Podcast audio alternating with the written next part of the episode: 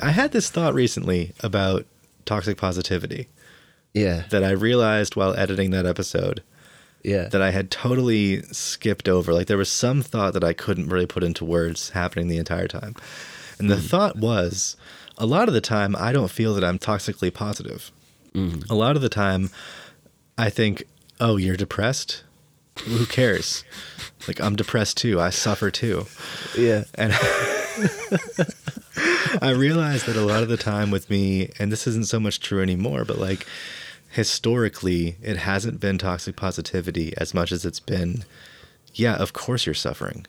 Everyone suffers. Do something with it. Yeah. Make art with it. That suffering is great for art. Like, why would? Yeah. So I realized this about myself recently, and that that like to the extent that I relate a lot to this particular topic, um, that kind of ties into it. Like, of course, the suffering is grace because the suffering allows for art.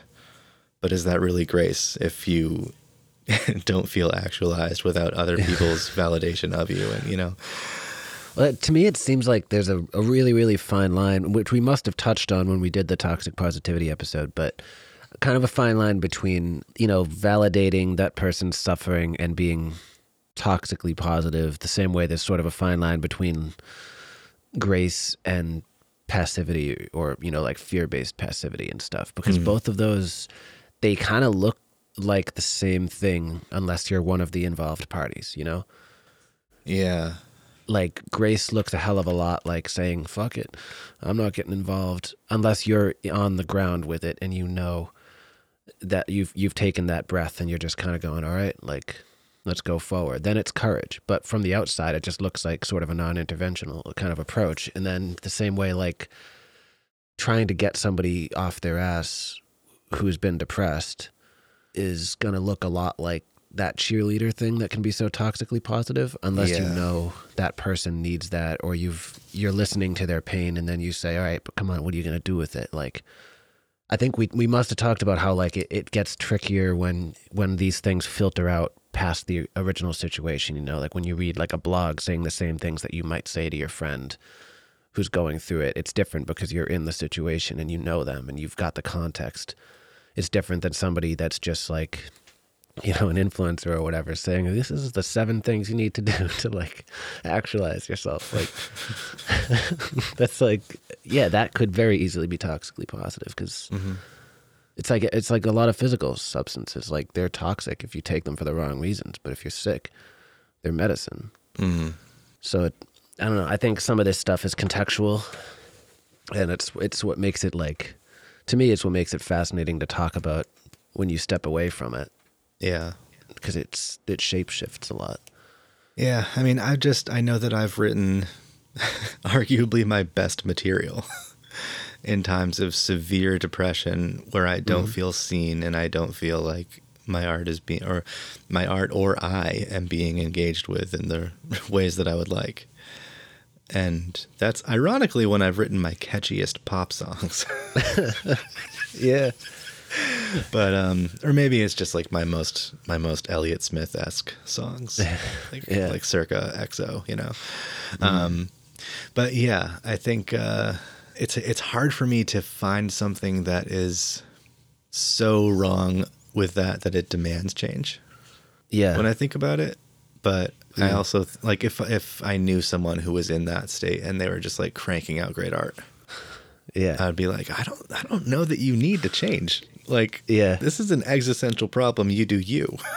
yeah but if I personally was in that state and, and suffering because I didn't feel actualized or because I didn't feel the validation that I need, like if you told me go make some art with it, I'd be like, okay, great. And that's something that I think is like important to establish in friendships and in relationships and in those systems of validation between people, um, at least Yeah. interpersonally, is like if you're suffering in such a way or don't feel validated, someone like you need to know the language that someone is going to speak to you with and Yeah. is going to like try to encourage you or try to cheer you up with or whatever like you need to know kind of that person's brand yeah yeah which is actually the subject of the of the blog that I'm writing right now for our uh, for our page. So I think like what Michael was discussing about his crowd, like his his Christian crowd. Like if you're writing a lot of songs about losing your faith, that might not be the crowd. Cuz that's Yeah. not that crowd's brand, you know. No. But I think like for me as a songwriter and as a lyricist, if I write a song that has a lot asks a lot of existential questions, as my songs tend to do, mm-hmm. or make a lot of existential claims, as my songs tend to do, I think that like I know that I have the audience that appreciates that. Yeah. So what I hear when he tells that story is like I feel a great amount of grief for someone mm. whose audience couldn't understand the art that he was making necessarily Yeah. or that like he could no longer understand the art that his audience wanted him to make. Mm. So there's just there's a lot of sorrow there Yeah. that I can feel because like again as an artist when you're when you're creating and the validation that you get is supposed to be what inspires you to create more Yeah. you know whether it's the validation or the need for that validation you'd like to think that it is the material and not the ethos that they're engaging with you know Yeah. i'd like to think that someone comes to a show that i play at like a diy space not because it's a diy space Yeah. but because they want to engage with my material But it depends on the level of attention that they're they're paying to it as well. I mean, there's always mm. going to be those people, and it it gets a little more deceptive, I think, when you get away from some of the main like some of the big staple genres that tend to fall into this this category. You know, like people will go to like a country show because they want that aesthetic. They're not like analyzing everything Luke Bryan is saying necessarily, and, and it doesn't seem like it doesn't seem like as serious of an example, but when you apply that same thing to people who just you know want to go to like a folk place or a coffee shop or something or a poetry night and just be there and be in it, mm-hmm. they will blend in perfectly with the people who are sitting there listening to every single word you're saying. The difference will be after the show when those two people come up to you, you know, if they do. And I mean, I thought his his story about like losing his faith, especially at, I mean, at that time in the apex of his career, that that was an amazing story, and it took some serious courage to go the way that he did with it, and to To still be yeah. making art, but to still also be questioning this like that. I can't imagine how that feels if you're just like playing open mics and shit, and you're just. like this is just your social scene in your world and if you turn your back on it like the way it was in the Pete Holmes book like in some of the early early stories when he started to question things like he was just losing like you know his family and his friends and his relationships mm. like that's big enough. But when you're at the goddamn Grammys and you're also going to lose all that other stuff. Yeah. It's like the I picture it like the complete inverse in terms of pleasure of like the Patreon things. Yeah. It's like at this level, you're going to lose your friends, your family, your faith, your love, and your entire career. so it's like I don't know. I just I respect that a lot. yeah Like how he handled that is- amazing to me, and Mm-hmm. uh, it is. There's a real sorrow to that because Yeah. it's like there's certain people it's they just don't get the path that they're told they will get, and the validation continually doesn't apply right to them. You know, it, it's kind of the Siddhartha thing in a way. It's like you just don't have whatever that tweak is that lets people kind of settle into a thing and be happy and, and just exist. mm-hmm. And that is one of the cruelest things in this goddamn world, in my opinion. Like, yeah because it just changes shape however it needs to in order to continually torture you. That's partially what Michael's book is about. Not the one that we read, but um, he wrote a book called This, and um, I'll lend it to you the next time I see you. But it's it's told within the framework of the Four Noble Truths, Okay. but it's like how those noble truths kind of informed the journey that he was on at that time and how he ended up where he is now. And kind of the premise of the book is there can't be any other moment than this Yeah. and wanting another moment than this is why we suffer. You know, mm. like wanting something other than what is, Yeah. which is basically the first noble truth. Yeah. you know, so like the the premise of the book is, you know, why can't we just sit with what is, and also wanting something other than this Yeah. is this. like like you're wanting that is included in this, in this moment.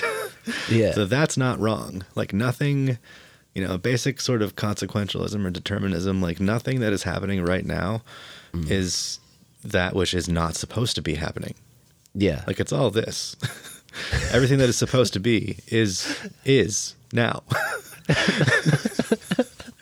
and Yeah. uh, it's a whole book told with like some beautiful parables in it and like yeah, anyway, you should read it. I'll I'll lend it to you.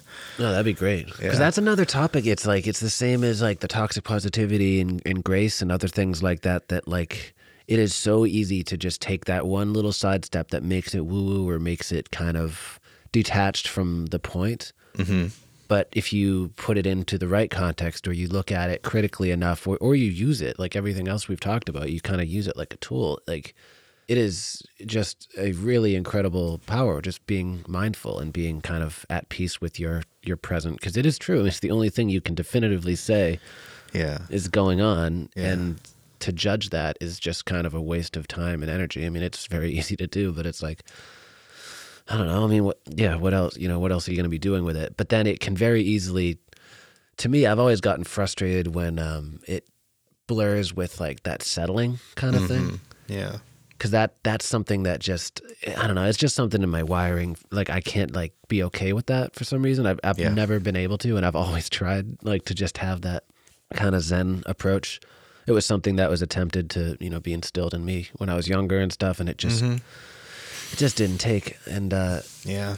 but I look at it like again, there can be a dichotomy with that. Like you can look at it and be at peace with the moment and be like, okay, this is what's going on. This is where I am. Like this is Yeah. all right because I'm here for whatever reason you decide I'm here. But my thing is always like with the what next? Like what am I going to do in this moment to shift things? Well, that's part of it too. Um, like Richard Rohr has a quote, which is like, "Love is saying yes to what is." Yeah. Michael has a quote in one of his songs, "Love is the yes to it all." Yeah. And you know, just saying yes to what is doesn't mean that you don't have to resent some of what is as well, mm. because part of what is is that you're here, and this is not a passive yes. This mm. is an active yes, where you're Yeah. saying like, well, there might be inequality where Yeah. I live, and I want to fight for equality. So I will say yes to the inequality and not just wish for equality, but actually Yeah. try to act on it. Yeah. You know, and it's also saying yes to the fact that you have a responsibility to your incarnation, as Ram Dass would say. Mm. So there are a lot of ways to take it, and it can sound like problematic language sometimes Yeah. when you're just saying like, "What? What do you mean we can't desire something differently? Like we can, you know, we're supposed to desire positive change, or we're supposed to." You know, fight for the positive, fight against the negative, whichever you choose to do. Yeah. But it's not saying that you just have to accept things how they are. Yeah.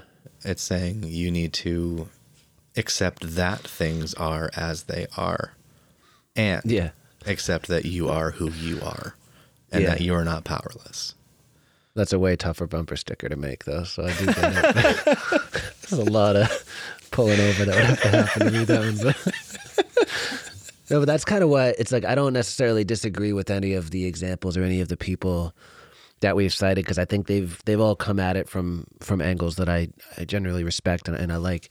But it also is worth talking about whenever these kinds of subjects are brought up because it, it's so easy to just blow into that other territory and not totally know it Yeah. and it can feel really comfortable too. But I think what got me thinking about it recently is um, I had to bring up the lyrics. You know that "Love the One You're With" song? Sure. Yeah, I got pissed off the other night. I heard that line, and it just for some reason it I was like, "Fuck you, man." If you can't be with the one you love, fucking go out and find that person and be like, not in a stalker shitty way, but Yeah, no. change, you know? Like, Uh, I don't know. For some reason, I was just in one of those like pumped up moods where it's like, no, things will be okay.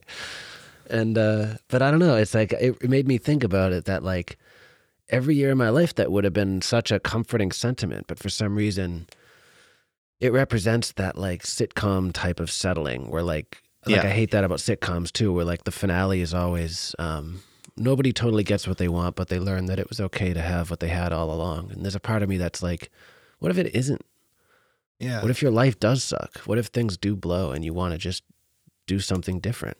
yeah. There's a time for that too.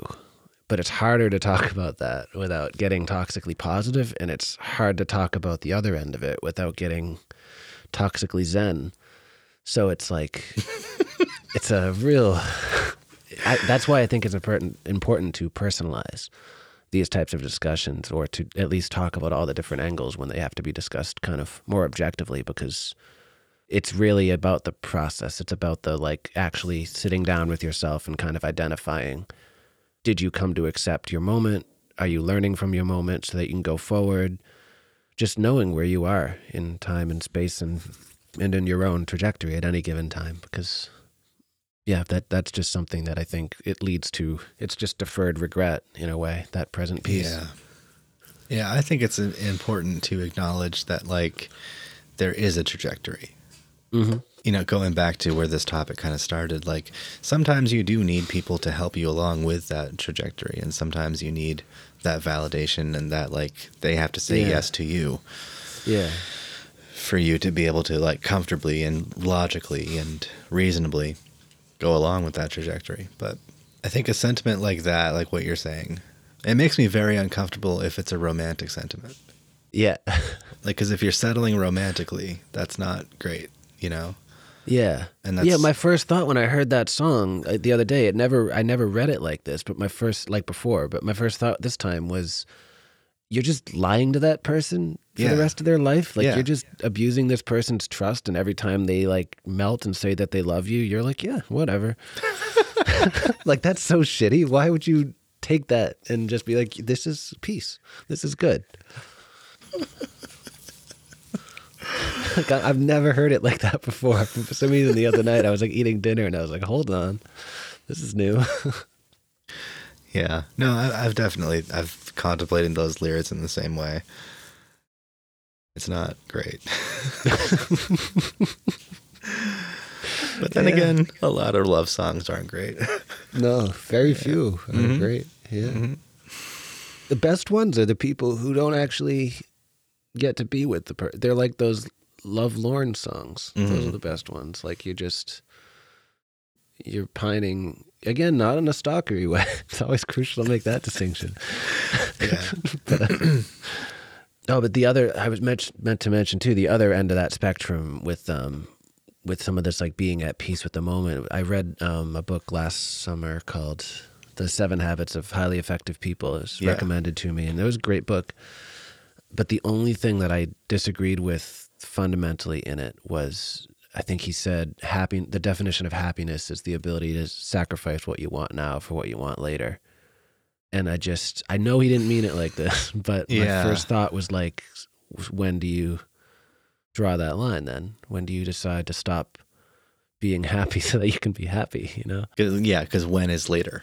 When does Exactly, later start? Yeah. Yeah. And are you going to stop wanting things when you get to later? Yeah. And then if that's the definition of happiness, then what the hell are you going to be doing when you get there? so that's the other end of it to me. That's like the polar opposite of being at peace with the moment in some way. It's also kind of not, but And that's where I struggle with the whole like I- idolatry is such a complex subject. Yeah. You know, wanting that which you don't have or wanting a different circumstance than what Yeah. you have now. Um, and I wonder if Michael will come back on and, and talk to us about idolatry. Yeah, that'd be Um, fun. But yeah, um, I think that there are moments that you need to carve out to work on later, to work Mm. Yeah. on getting to later. You know what I mean? Like Yeah. if I'm if I'm hanging out with you, or if I'm hanging out with anybody, Yeah. if I'm with Kate, like what I shouldn't be thinking is I could be recording right now. I have a new single that I want to work on. I could be like making art. I could be whatever Yeah. in a perfect world, all of that would just be in one place. And I could do Yeah. things impulsively and be like, oh, you know what? I feel like doing this right now. Um, you know, my, my heart isn't in this moment right now. Yeah. My head is going to be in the way of enjoying this moment until I get this thing done. Let me go 20 feet that way and do it. And, you know, in a perfect But then you know world. you just want to travel. You'd have all Yeah. that. You'd be like, damn it, I wish I could be backpacking. Yeah. so it's kind of, it's a fun existence. But it's like there's always an ambition that I'm employing. There's always a goal that I'm working toward. Yeah. And I know that mo- most of the time I'm getting better at carving out time to work to work on it. Mm-hmm. Most of the time I'm getting better at knowing like okay, this is going to happen at like 10 p.m. on this night. Yeah. And I'm going to drive to the studio to do it and like I will have my alone time there and I'll have my space there. Mm. And and that's when that happens. And I'm getting actually a lot better at being present and being content with the moment that I'm in. Yeah. But I don't think like you know, sacrificing what you want now for what you want later. Like, I think you always need to be. Like, I don't agree entirely with that sentiment, but Yeah. um, and I don't agree entirely with this, with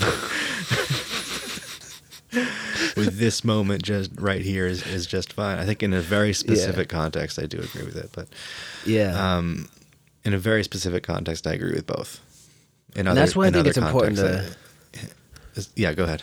No, I was just going to say that the phrasing gets very complicated because you need it to be simple in order to kind of in order to write it down basically like cuz not all of the um, conversations that are had about these things can be verbal or can be long form or can be social like i that's why I I'm, I always feel a little bit like an asshole critiquing these things or poking at these things too much because I know that in the context of that book or like conversations or whatever like that's not what was meant Mm-hmm.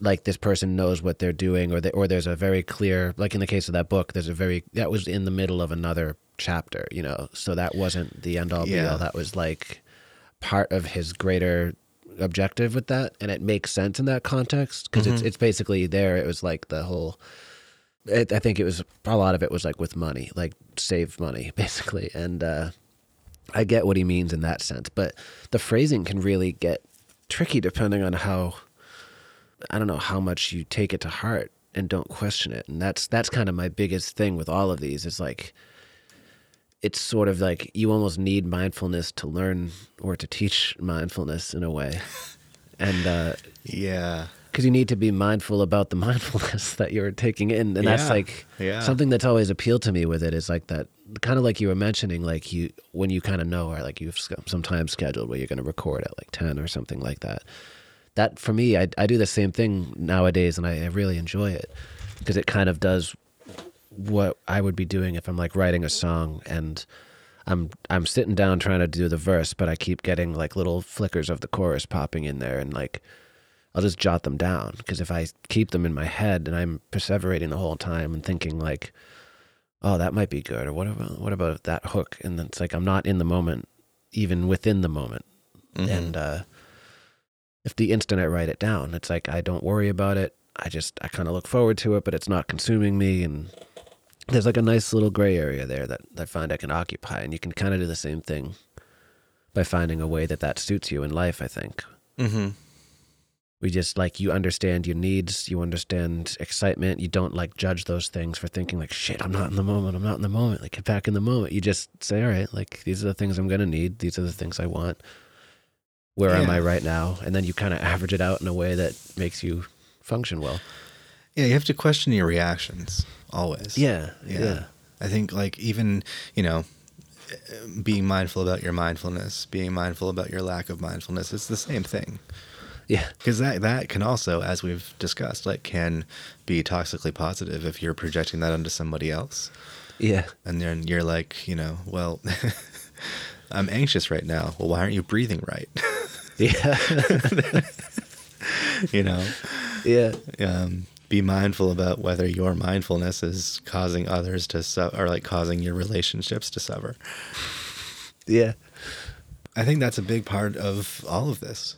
You know, this this whole topic is really just questioning your reactions and question whether they are reactions that you have supported and you have cultivated over the course of your friendships, over the course of your career, over the course of however, you know, if you're a creative person, are you purposefully like putting it out there that you want a certain reaction? You know, are you just doing something to get more followers? Are you just making a certain career move to advance your ego? But then as your ego grows, so does your need for, for fulfillment. Yeah. So if you aren't reacting a certain way to something that would have begotten a positive reaction earlier in your life, like, well, okay, audit your reactions is really all I'm saying. yeah.